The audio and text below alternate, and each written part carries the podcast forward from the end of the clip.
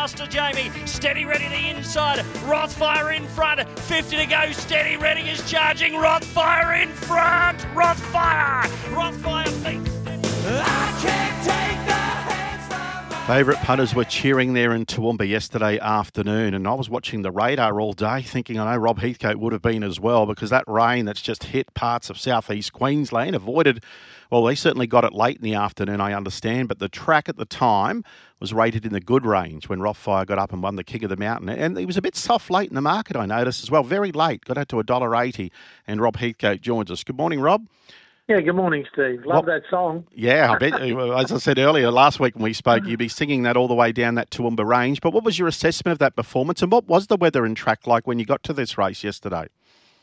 Ben got off Rothfire and said he, he felt the track was just a little on the firm side for him as a good three.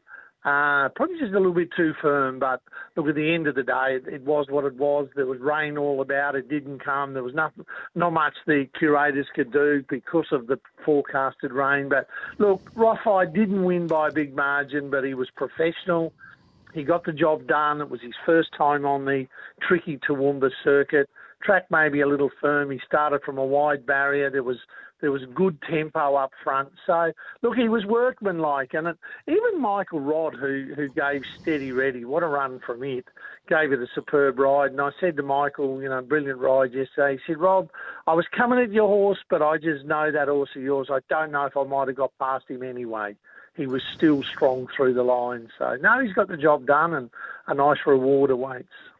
That's Magic Millions Day. Tell me about the race on Millions Day and what sort of weight will he have to carry over what distance? Okay, the QTIS Magic Millions race on uh, on the 13th. It's it's 1300 metres, which, which, I think is actually Rothfire's preferred distance, anywhere from 12 to 1400. Uh, it's a quality handicap, meaning maximum top weight 61 kilos, which no doubt he will get. Minimum weight of 54 kilos, but true weight supply. Now, because Rothfire's in the race, probably a little bit like yesterday, there's going to be a number of horses that are right down on the minimum weight. So I'm not sure how low the true weights can go, but yeah, he's going to have to concede some weight, but I'm not sure of the quality of the field again, Steve. You know, he's there. Whether he races the horses that raced yesterday, there's no doubt be a few more additions um, from Southern horses if they're QTIS eligible. But anyway, looking forward to it. Did Buffering go around in that same race many years ago? He did. He went around in the uh, the first version of it. Gee, I don't know when that was, ten or eleven. Oh no, thirteen, I think, two thousand thirteen. And uh, yeah, he won. He carried a big weight. Again, didn't win by a big margin, but you know he won. That's all that matters. So it'll be a similar weight, won't it? Exactly, sixty-one kilos. And, yep. and like I said, what else is in there? I'm also going to run my uh, good winner from last Saturday, Hatchet. He's eligible for that race, and he's a horse on the improve. So he did, and he ran also. time there on the weekend too, Rob. He did, and Michael handled him really well. But the same, same again. I like Michael would love love to stick with Hatchet, but with Rothy in there, he may compress the weights a little bit lower than Michael can ride. So I'm going to make a few phone calls to the handicappers today. Understand. Just uh, with with uh, Star Tontes, I thought she ran on solidly there. I think to run fifth last weekend. Is that retirement for her, or little bit of conjecture at the moment, Steve, uh, because she ran so well and she came from you know so far back in the field uh, against the winners Tamerlane and, and Tony's Tony's horse and, and Zoo Style. They're all raced up on the speed and and she was very brave. I mean, the plan is to sell her at the Inglis Chairman's sale on the 9th of May. She's a very valuable mare, not only having won a Group 1, but, you know, how competitive she was down in Sydney early. Um, you know, there's a race on the 24th of February, the Millie Fox, which is a uh, Group 2 race over 1300 metres at Rosehill, and, and she, she, would carry 54 kilos. So, a few of the guys, eh, discussions are ongoing at the moment. We're not sure. I thought one of your horses went really well that ran eighth in that race yesterday. Stuttering can be placed to advantage. He'll be competitive because he was out the back door, and I thought he found the line in a really solid manner. He did. Mark was. Uh, full of praise for the horse when he came in. It was a messy race for him because he started from an awkward alley eight, and everything he did, he had to be negative early because there was so he was so wide, and by the time he realised what was going on, he's back last. But he hit the line well. He's been beaten four lengths. He will also run in that QTIS race. He was narrowly beaten by Kelly's horse, you know, Steady Ready a few years back, beaten in a photo by an inch. So that was a costly inch. But he'll run 1300. As he's gotten older, Stevie, I, I think 1400 miles he's going now. We kept him fresh for that race yesterday, and, and he raced admirable. So you'll have three in it. Hopefully, yeah. Yeah, all right. And just in regards to some of the other runners there on the weekend, to Driver Deal, what was your assessment there? I'm not so sure that she she's at her best leading. Her best runs, even though she has led and won in the past, that was only because there was zero tempo in the race and she won narrowly that day. We we feel, and also Martin does now after that ride, that um, you know she's better ridden, you know, two, three, four pairs back with cover and allowed to rush late. Extremis was brave, running fourth. She, she was super. I mean, you give her a, a good barrier on Saturday, and I'm comfortable that she would have run one two. She was there right to the finish. The the tempo up front with Enterprise Pom was was frantic, and and we had to do a lot of work to get over. And she still gave an almighty kick, and she was only taken down the last 50 metres. But she will now go to the mares race at the Magic Millions Day, and, and she'll certainly be very competitive. I just hope we can draw soft. What else are you going to take to that day at this stage, Rob?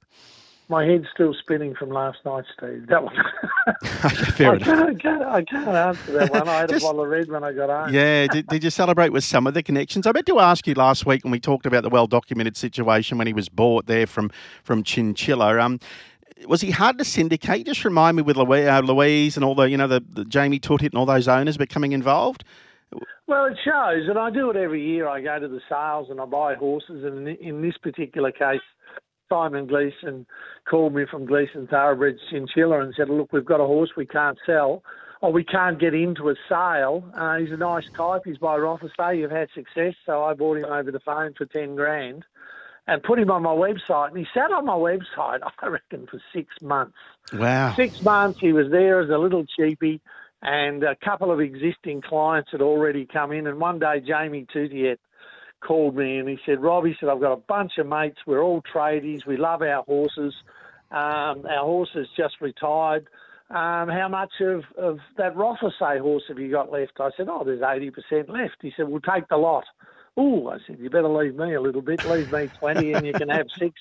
You can have 60 and the rest is history. They're all tradies, knockabouts. There were, most of them were there yesterday, and it was a real fun day. Yeah. But, So no, why did yourself and Vicky retain? Did you see? Did you think something? Was there a gut feel there? That you could, because you don't go in all your horses. Oh, pretty much most of them. Oh, do you? Okay. Uh, oh yeah, look, Vicky's probably my biggest owner in the stable. Um, look, it's it's something that I, I, I remember with buffering when I first bought him. I said to Rob Chobo, I said, let's go 50-50. He said, no, I like the other one later on. so I ended up keeping 50% until the last day.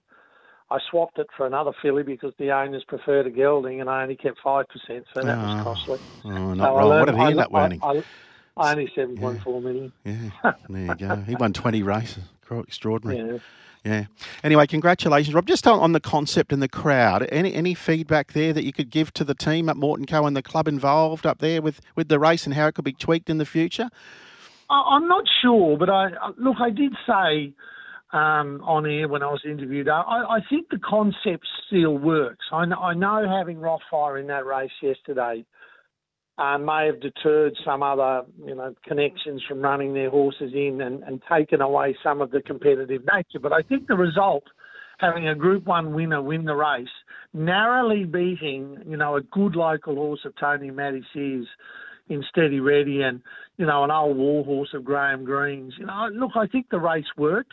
I'm not sure how the betting turnover worked because, as we know, betting turnover is the fuel that drives the industry. So it's an interesting question you raised, Steve. I'm not really sure, but there seemed to me a good crowd there yesterday. I I know New Year's Day. It's a, I don't know if today's a, a work day or whatever, but in our industry, every day is a work day. But look, I, I think there was a good crowd and we certainly had a good day. And after Millions Day, Rothfire, uh, we see him again during the carnival in Queensland. We will, we Okay. will, and, and and as I've well documented, it, it's very much a very careful race plan management with that horse. They're all short and sweet. He's just going to have the three runs. He only had the two runs in the spring, and we'll get him ready for the Victory Stakes and the Kingsford Smith. And I'm not so sure as Stradbroke's on the. He was so brave last year running second to the Everest winner, but we'll have a look. There's a few other options there for him. Lovely. Thanks, Rob. Always a pleasure. Congratulations, uh, Rob Heathcote joining us, talking about Rothfire, the horse by Rothesay that's won 3.1 million over that 10 races from 28 starts, and it's a good story, isn't it?